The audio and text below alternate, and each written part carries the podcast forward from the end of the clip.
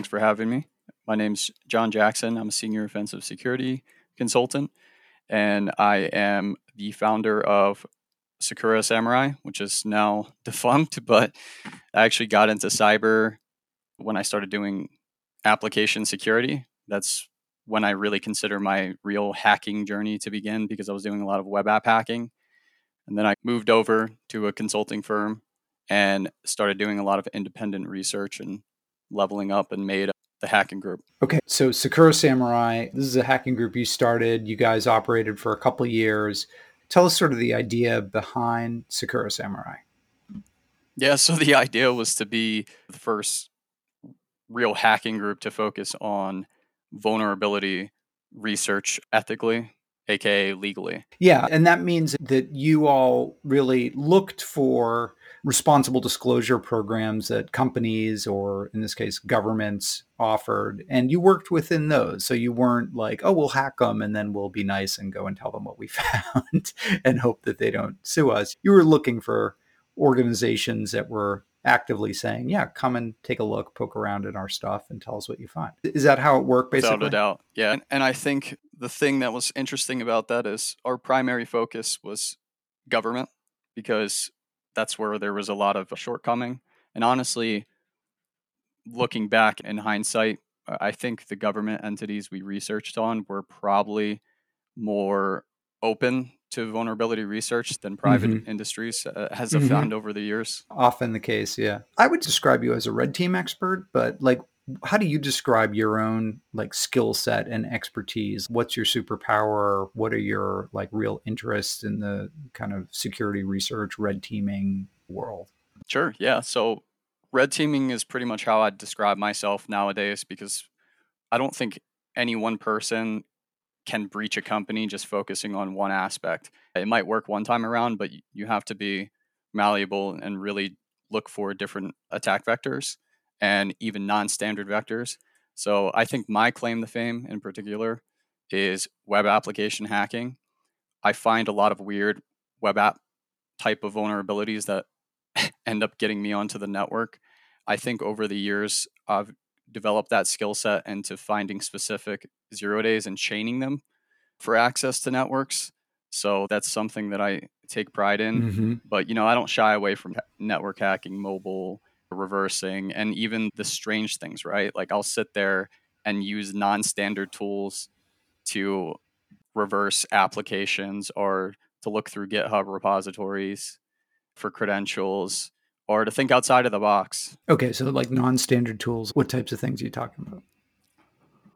So this is actually a kind of funny segue, but Git Guardian is a good example. Git Guardian was yep. never meant to be an offensive tool, but for a little while I was using it offensively too. How did that work?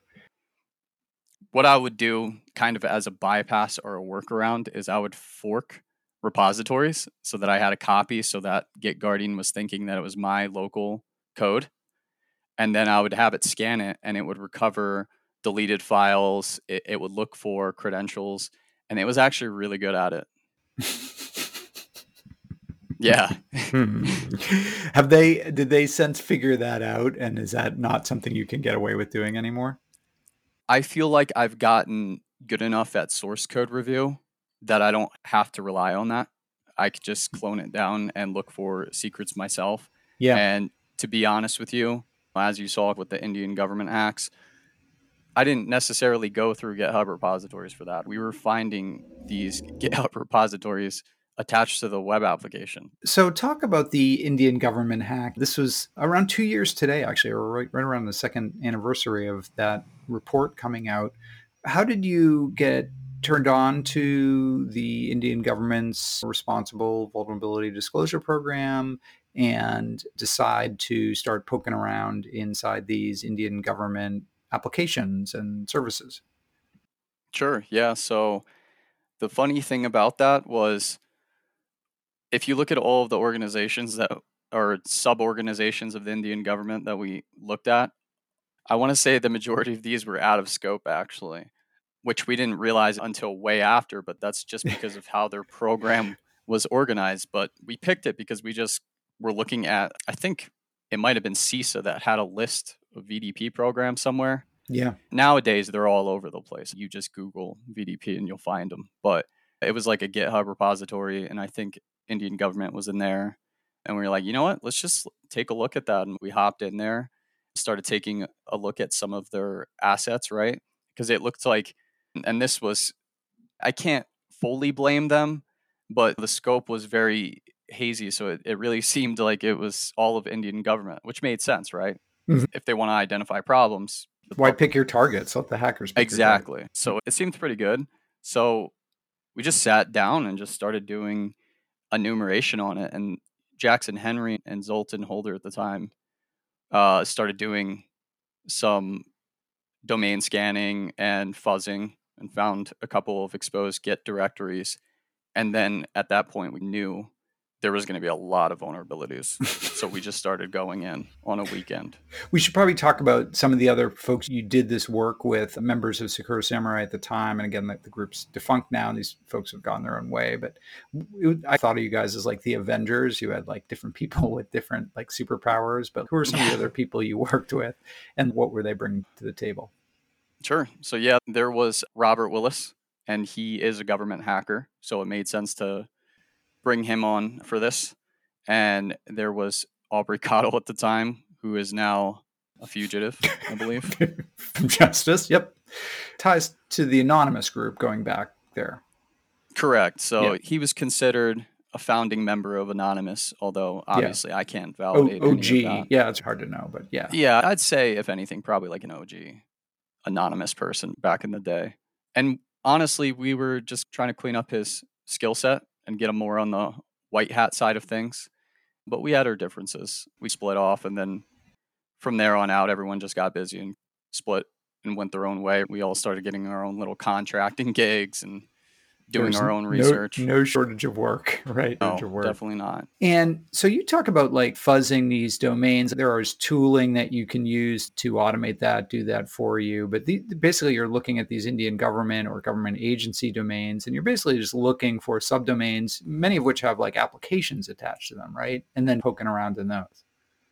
Yeah, absolutely. I think in retrospect, just going back two years and just comparing kind of my workflow from then to now, a lot of my workflow for web application hacking remains the same. Although I have to say, when it comes to like automation and looking for specific things I'm interested in, I've probably gotten light years better at that. Like, for Yeah. instance, all of these vulnerabilities were found through subdomain enumeration with different subdomain finding tools, and then fuzzing with things like dir search and whatnot, and then using like nuclei and using templates. That was years ago, like two years ago. So there's, I want to say, thousands more nuclei templates now than there were two years ago. Maybe hundreds. Maybe it's an overstatement. I And, don't and know. how, how do those facilitate the work? How do they speed things along? a lot of those requests in nuclei, for instance, have default credential modules, right? Where it'll go through and it'll fingerprint certain technologies. And then if it finds a login portal, it'll attempt to log in with default credentials. There's ones that look for default files that have PII. There's ones that look for headers that indicate that there might be SQL injection. And all of that kind of stuff gives you a good footprint. I think now, though, my manual uh, methodology over the past two years have definitely probably scaled a hundred times better than they were. So I think if I were like, let's say I were to look at the Indian government again and go through and use all kind of the same tooling and the automating tooling, automated tooling brings up nothing. I'm gonna breach them no matter what because there's just so many things that you can test manually with parameters and lack of sanitization and all that kind of stuff. And even the technologies that they use that have exploits developed, but there's no nuclei template, there's no fuzzing methodology or port scanning methodology that's going to help you find that. But just knowing what I know now and using my manual me- methodology, I'd be able to identify it. So Git Guardian actually back a couple years ago did a really good write up of this and talked about Sakura Samurai did a I think 35 page report for the Indian government describing your findings. But among the things that they documented, 35 separate instances of exposed credential pairs, three instances of sensitive file disclosure, five exposed private keys, key pairs, something like 13,000 records containing personally identifiable information. Yeah, that's a pretty good haul, and that's not all of it. Where did you find this stuff? And what, to the best of your knowledge, explains why this stuff was exposed in the first place? Sure. So, yeah, I finding this stuff was like uh, dot git files, dot environmental files for Laravel, which is pretty common. It's overlooked a lot, especially like a debug console and stuff like that, where you can potentially get account takeover. DB passwords, what else? If you really look at it, it a lot of it or most of it was development resources. So, yeah, looking at it, because I'm actually looking at the page now because it's been two years, right? So I'm also reviewing myself and being like, oh yeah, what else did we find? Funny because when I look at this, I think back to how out of all of these credentials, some of them were on the internal subnet, meaning you couldn't like remotely get into the service, for instance, right? You would have to be on the network, which is still an issue. Some of them were remote that you could get into remotely if you wanted to. But looking back and knowing all of the things I've done with red teaming and hacking now, these internal credentials would be absolute gold for me. I would go through, I'd cred spray them to try to access other things depending on what type of credential it is.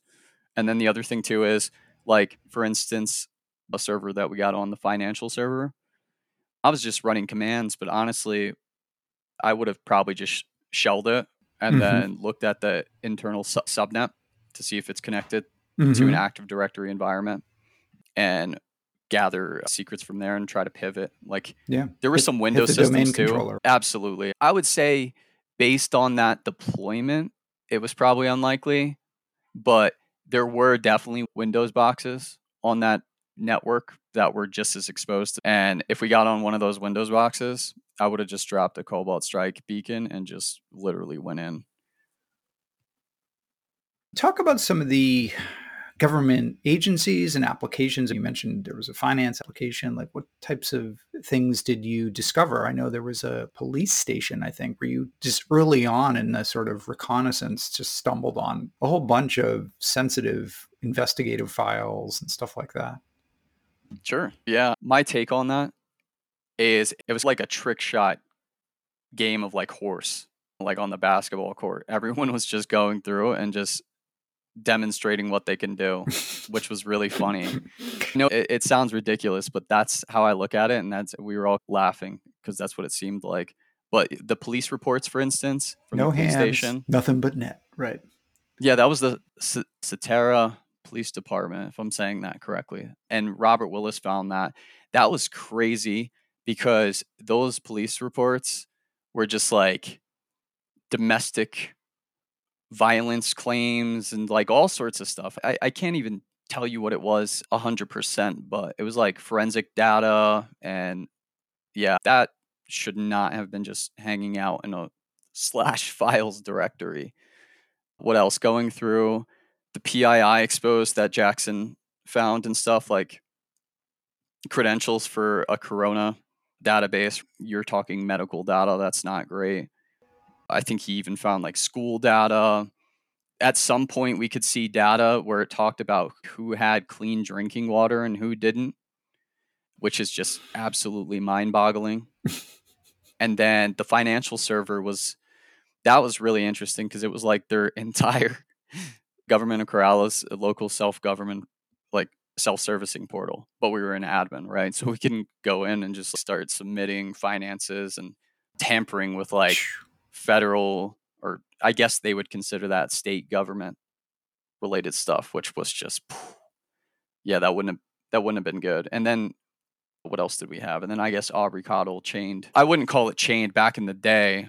I would have thought it was a chain, but nowadays really he just reused a session local cookie to get into the application, but we didn't really even need to do that because I had remote code execution, so we could have just taken the admin credentials for the portal and logged in, which is ultimately what we ended up doing. Yeah, because you had a couple other flaws that you discovered in these applications. Yeah, there was a lot there. And the thing is, two years ago, I wouldn't have considered myself a red teamer. I would have considered myself more of a researcher and a hunter.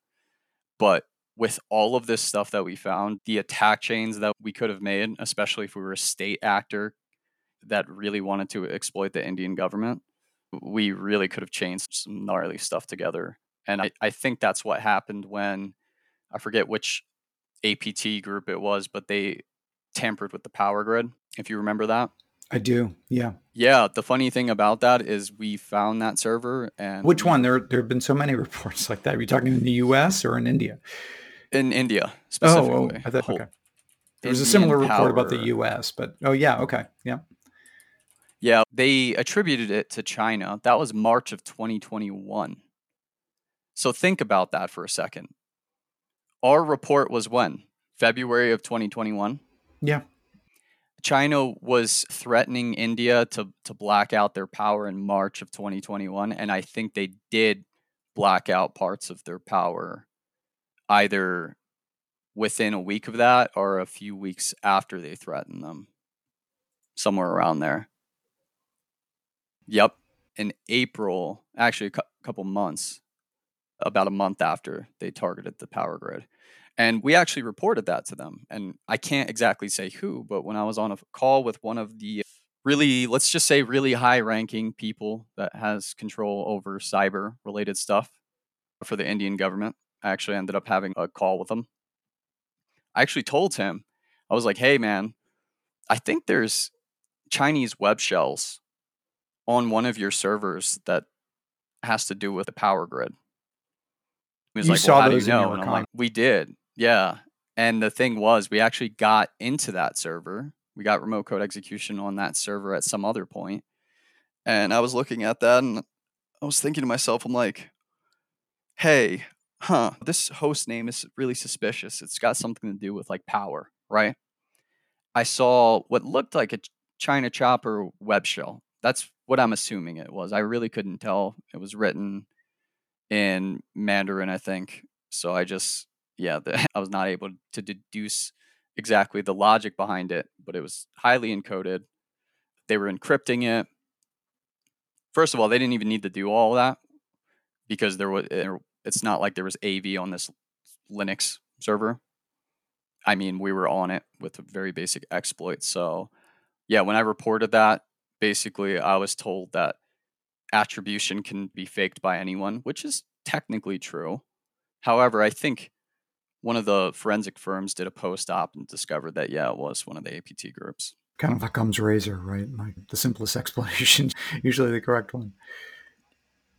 I warned them though, and I did tell them that they need to get on top of securing that like immediately because there was a good chance that it was going to be abused. And I think what happened is probably whoever had access to that server or had access to other power servers when they saw that we started helping them fix stuff they were like okay it's now Yeah, time to our, move. or Yeah. our access Yeah. is going to be burned What was the response of the Indian government when you approached them with all of your findings You were, like you said, there was a lot you could have done given the access that you had, but that you didn't do because you were working as part of this responsible disclosure program and you weren't there to maximize your control over the environment. I think initially we we sent in the report that we wrote via Proton, and I don't think I even went under my real name because I was just so n- nervous. We were all, this is, what did we do? You know what I mean? It was like a dog that destroyed a couch.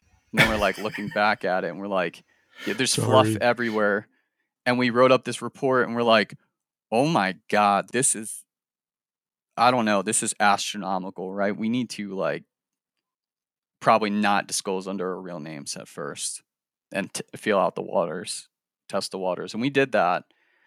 And they were just received or something like that. uh, Basically, like a one sentence kind of thing. We're like, what's going on? What do you think? This is kind of like a 34 page report. And yeah, then we just didn't hear back from them at all. And then we were just thinking about the attack surface and we were like, we have to do something. We have to talk to somebody because this is just if we don't get attention to this and get the right people looking at this right now, it, it might end up really bad, right? Because we don't know who else is on these servers. They might try to use their access and beat us to it, all that type of thing. So you reached out not anonymously and engaged with them. I think at that point, that's when we ended up disclosing on Twitter, I think.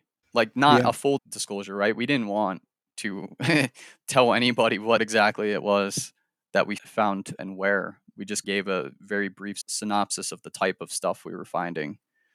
And then I contacted or reached out to DC3 because someone said they had a connect mm-hmm. over there. And yeah, DC3 was really on top of it.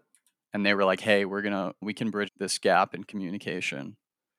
And I think they established a line of email communication with them, as well as posted that thing on Twitter saying, yeah, we want to help our partners, right? Yeah, absolutely. Indian government, U.S. government work closely on a lot of things. So yeah, Yeah, so that's the gist of it. I don't think they were ungrateful in any extent. I think they were so used and I hate to say it if they ever if they ever listen to this is just the truth, but I think they're just so used to ignoring researchers. Yeah. That they that's just how Yeah. they were going to handle it. just stick it on the shelf. But that wasn't the case. Yeah, because we obviously had the people behind us to really help. did did they address the there, issues right? as far as you can tell? At least the ones you found. I think at some point they did tell me to recheck, and I started rechecking, and yeah, they were resolving all of the critical issues, which was pretty good. But I think the concerning part, if I uh, had to really even think about it today, or just government in general, is this was less than 24 hours Yeah. of us Yeah, doing what Trip, we can tripping do, over the bodies, as they Like- say. Yeah, in longer engagements, like when I think about my day to day, some of the red teams that that I've done have been up to six months. Imagine spending six months looking for a foothold on a government. I promise you, you could do it. hmm You know, what's really interesting about reading this is, first of all, it's very similar. You, Sakura Samurai also did some work on, I think, a UN agency website, similar type of approach. It also really reminds me of reading Sam Curry's recent stuff on his forays into automotive Oh, yeah. systems, automotive and telematics applications. Very similar approach, right? Like scanning for the subdomains, poking around, finding for Mercedes, you found a whole bunch of GitHub repositories exposed, whole bunch of oh, credentials yeah. in those, got access to their internal Slack. It was just like it was like bada bada boom. And it's just the same MO. Like this is how you're going to get hacked. And yet, and of course, these automotive companies are by and large Fortune 500 companies. They've got huge assets and obviously security minded, and yet still so vulnerable on this on this attack vector. Like, what? Why is that? And what can these organizations do to wrap their head around this exposure that they have? I've thought about that. And I think there's a couple of components at play that make it a little more complex. Like, for one, how much revenue do you want to trade? Number Mhm. one. Like, what is your acceptable threshold for revenue lost? And I know that sounds weird, but it's like companies, they push out these products really quickly, um, especially when you're talking about, I think you were talking about like automakers, right? Non standard devices. And when I say non standard, I don't mean it's not normally connected to the internet, but security is more lax in my opinion. It does not look like a la- And that's things laptop or like- desktop computer or a server. Yeah, like I, I, obviously, uh, when you think hacking, everyone just automatically jumps to like websites and servers. I think there's been a lot of work over the past years on things like medical devices, and as you saw with John Deere tractors and all sorts of stuff like that. Hardware hacking has been a thing for a while, but the exposure of specific hardware and components, right? Like cars, for instance. When you think about a car, right, that has all this stuff, Bluetooth, it's got it's Bluetooth internet connection. I'm no auto hacking expert, so I couldn't possibly go over everything, but it's like Tesla. Tesla makes API calls to an application, right, where you could turn your car on and off and do all sorts of stuff like that. It's got a USB plug-in thing. That's just like one example. And then there's radio type of hacking and spoofing, right? RF hacking that relates to cars. And then you think about all the really non standard devices, right? Like who needs a Wi Fi air fryer? I don't know, but it exists, right? NSA released like a, it might have been either the NSA or Rob Joyce that was like, hey, you don't need a Wi Fi connected air fryer. And I just thought about that. Okay, what can you do? Can you turn the temperature up? Can you leave it on all night? You know what I mean? These are weird kind of considerations. And I think companies, they need to think about what their product does and think about what the worst possible scenario is, right? So if they're an automaker, is your car autonomous? Yes. Okay. So how is it performing these autonomous functions? Are there any controls that are internet connected? that's like the n- number one thing they should think about because if a hacker hijacks that and takes it over and crashes someone, right, that's huge. So that's one kind of mm, aspect sure. there, right? And then the, you know, so considering what the product does, it's like air fryer. Okay, what can you do over Wi-Fi? You can heat it up. Is there an auto safe or a safe fail, right? If it's left on for X amount of minutes, for instance, right? Like maybe you turn the temperature up to whatever, it preheats to that. Is there some sort of auto shut off function if it's not being used for X amount of hours or minutes or whatever? Like, is there a fail safe that you could even set if you want to be able to interact with that type of application? Fridges that lock over internet, which sounds crazy, but it exists, right? Is there an override? There's things that you need to think about when it comes to these devices. And it's look, if you want to secure yourself as a company, you need to be willing to trade the profit to go through and hire people to try to hack your application. You need to hire good developers because I think one of the things you asked me earlier that I forgot to answer or mention was about like what I why I thought the Indian government was so secure, what they were what the developers were doing. And the developers are not properly going through the access control process server side to restrict those directories, right? And that's something simple that can save a company millions of dollars or make a company lose a lot. Yeah. Yeah. And it seems like it's incredibly common that isn't part of the development and release process. And yeah, it's not. So I think part of that is hiring secure de- devs. If I had to wrap it up, part of that is ensuring that you know what your product does and how to secure it first of all, you don't have to secure it like that if you don't build it like that.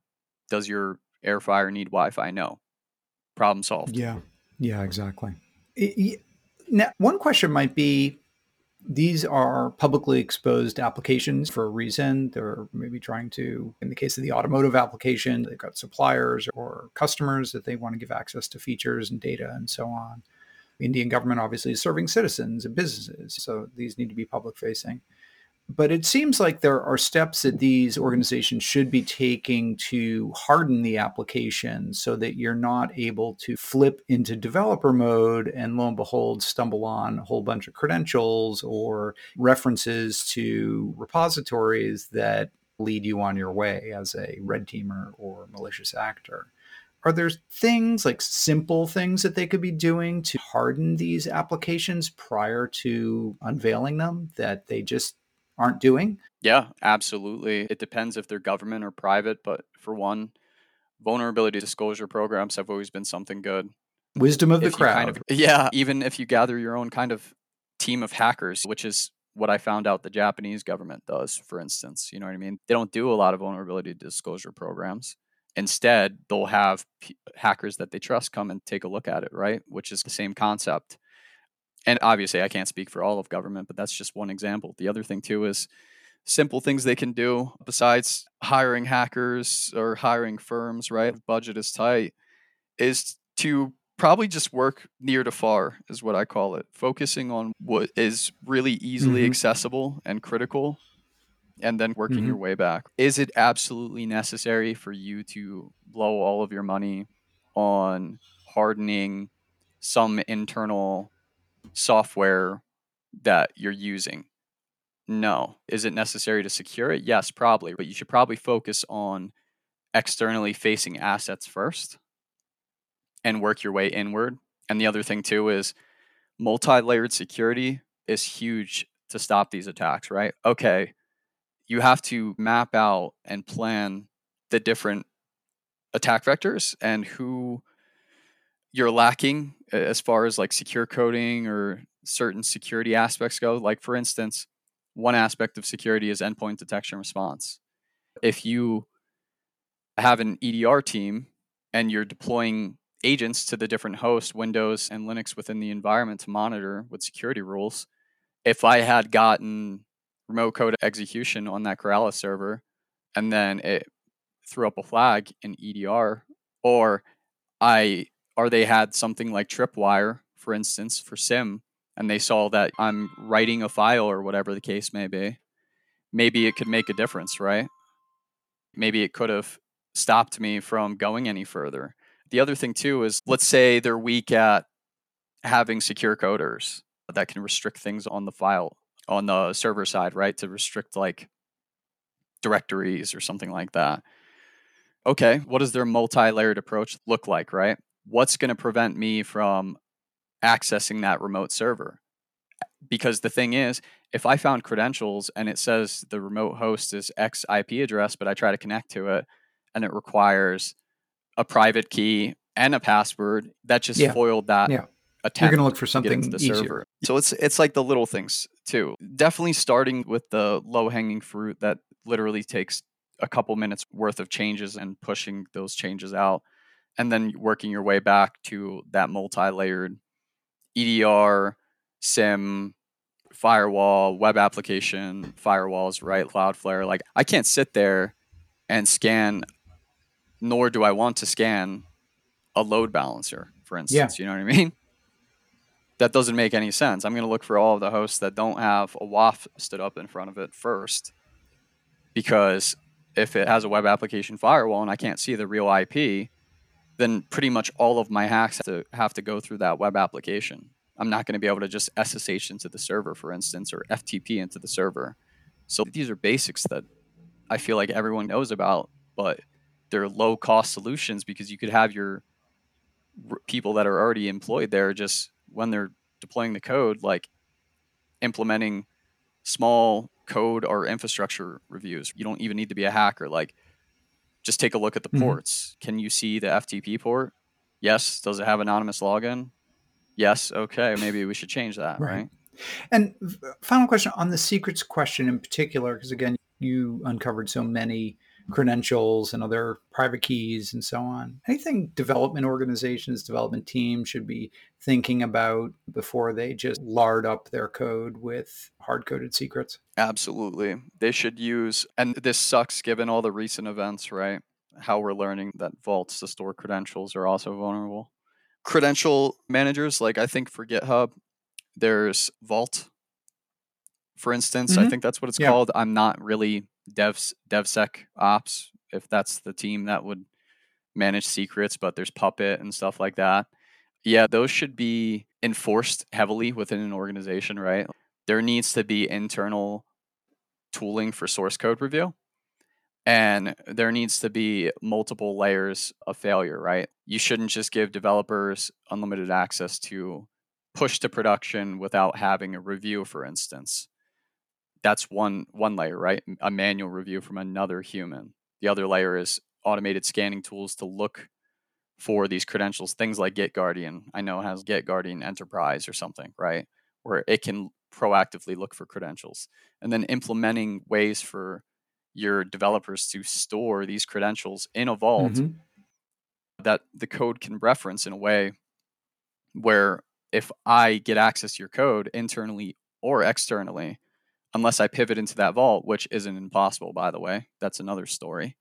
But I can't just automatically access it, for instance. John, is there anything that I should have asked you about that I didn't, or anything you wanted to say I didn't give you a chance to say? Honestly, we reviewed a lot. Yes, but I would say overall, when it comes to these entities, I personally found that over the years, I've shifted more into developing my own exploits and looking for ways that I can make money and highlight my skills and get private contracts, all sorts of stuff like that. And I think new hackers and organizations alike should just be aware that the attack surface has just increased astronomically.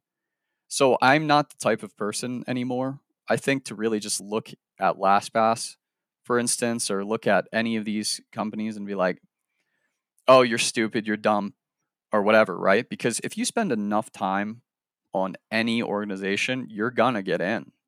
Like you are gonna get in, or you're gonna get hacked. Yeah. You're gonna get embarrassed, and it is what it is. So if you're in an organization, you just have to understand like reputational management and acknowledging it first and foremost. Because the more you just deny the hack, the more people or users, clients, whatever, lose faith in your product, lose faith in the security, and your shareholders lose Mhm. faith in you.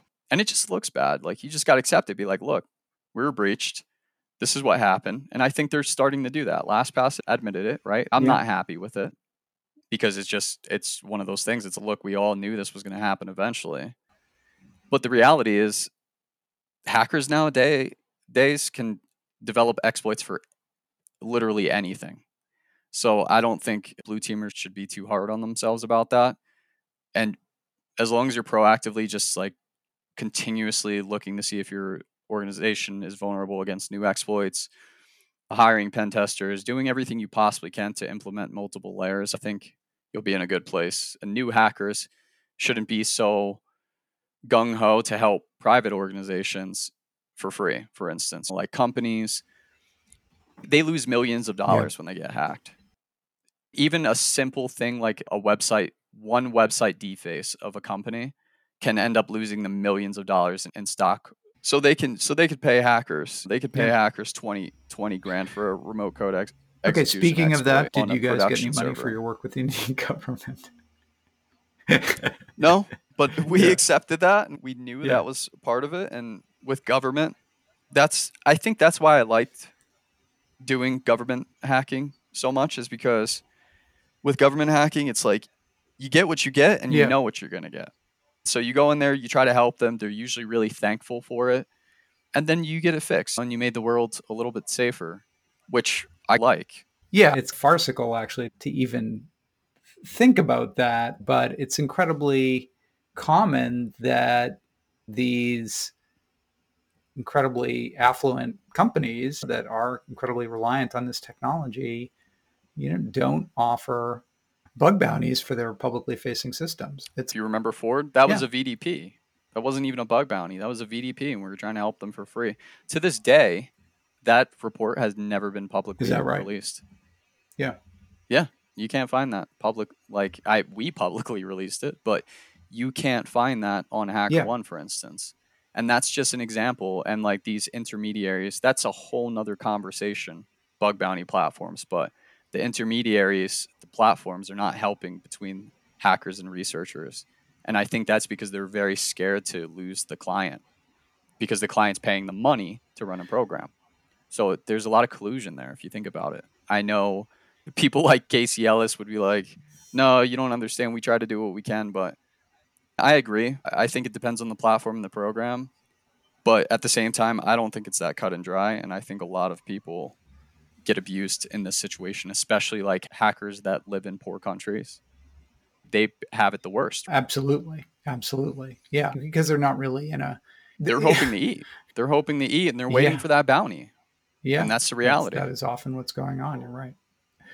I was writing about, I can't remember, it was like somebody else who was doing like application research also on automotive who was saying like basically the same thing. I found all this stuff. It's, I'm happy to report it to you, but I'm not going to just keep giving it to you. this is a lot of my time and effort, and you guys can pick. That's the other problem because you can't you also can't dangle vulnerabilities in front of companies and be like hey i found this crazy exploit but you should pay me money right Yeah. that's extortion Eaton, Zav- Eaton Zveare is So the there's- I'm talking about. there's just there's no protection laws there and it's pretty awful for researchers And Or it's also 100 the other problem is that the, there is no incentive for companies to do this beyond their own perception of their own risk and desire to protect their own assets and so on, their reputation. But nobody's got a gun to their head Right. to say you better be hiring people to crawl over your stuff so that they find the stuff. well it depends on the it depends on the Mm-hmm. Yeah. sector bug bounty Yeah. in general no but yeah obviously hacking related stuff like quarterly Mhm. pen tests and stuff yeah, depending. Yeah, some say for, sectors have like that financial financial. I mean, Broad that swaths of definitely is our a thing, economy, there is no yeah in the broad sense yeah compelling them to you do don't. Yeah. and they're like releasing applications that manage Yeah, people's yeah, finances. yeah. What the hell, man? And the way they do it is they just integrate 3rd Mhm. party components so they offset that issue on to the third party, right? For instance, like if I want to take payments, I could technically use Stripe, mm-hmm. right? And then whose fault is it if something happens to mm-hmm. card data, right? Mm-hmm. It's Stripe. But what if I chain your vulnerable application to mess with Stripe? Do you see what I'm yeah. saying? There's ways that could be done. And that's that's one small example, just yeah, chaining a vulnerable risk, application right. to get to third party OAuth tokens to take over third party yeah. accounts, for instance. And then what? Right? That's like a good example of that. And I think, yeah, like companies, they, the thing is, like, these breaches have gotten absolutely out of control. There's so many of them now. Like, it's, I feel like yeah. every day, at least three new yeah. breaches are announced. And it's actually, I don't even know. I think in five years, every single piece of personal data that we have is going to just be publicly available. My Are prediction. already there. I we're close, but I'm talking like literally like everything about you is just going to be exposed. So I think people are starting yeah. to not care yeah, anymore. Just inured to it. There's yeah. so many breaches. It's what makes this mm-hmm. one so different. Mm-hmm. If you remember when we first started with Sakura Samurai, like even before that, right? We were finding vulns and TCL mm-hmm. and mm-hmm. Neopets. Yep of all places. And when you like look at that history, like even smaller things like Neopets, that was like rotating through news and going on YouTube, and people were making videos about it. And nowadays, it's like uh, cybersecurity news and reporting. It's is this a new technique? Are millions of records exposed? Oh, uh, you got remote code execution on a server, and you prove that you could pivot to another server in the Active Directory. That's cool. Did you do anything malicious? No. Yeah, okay, next. Right.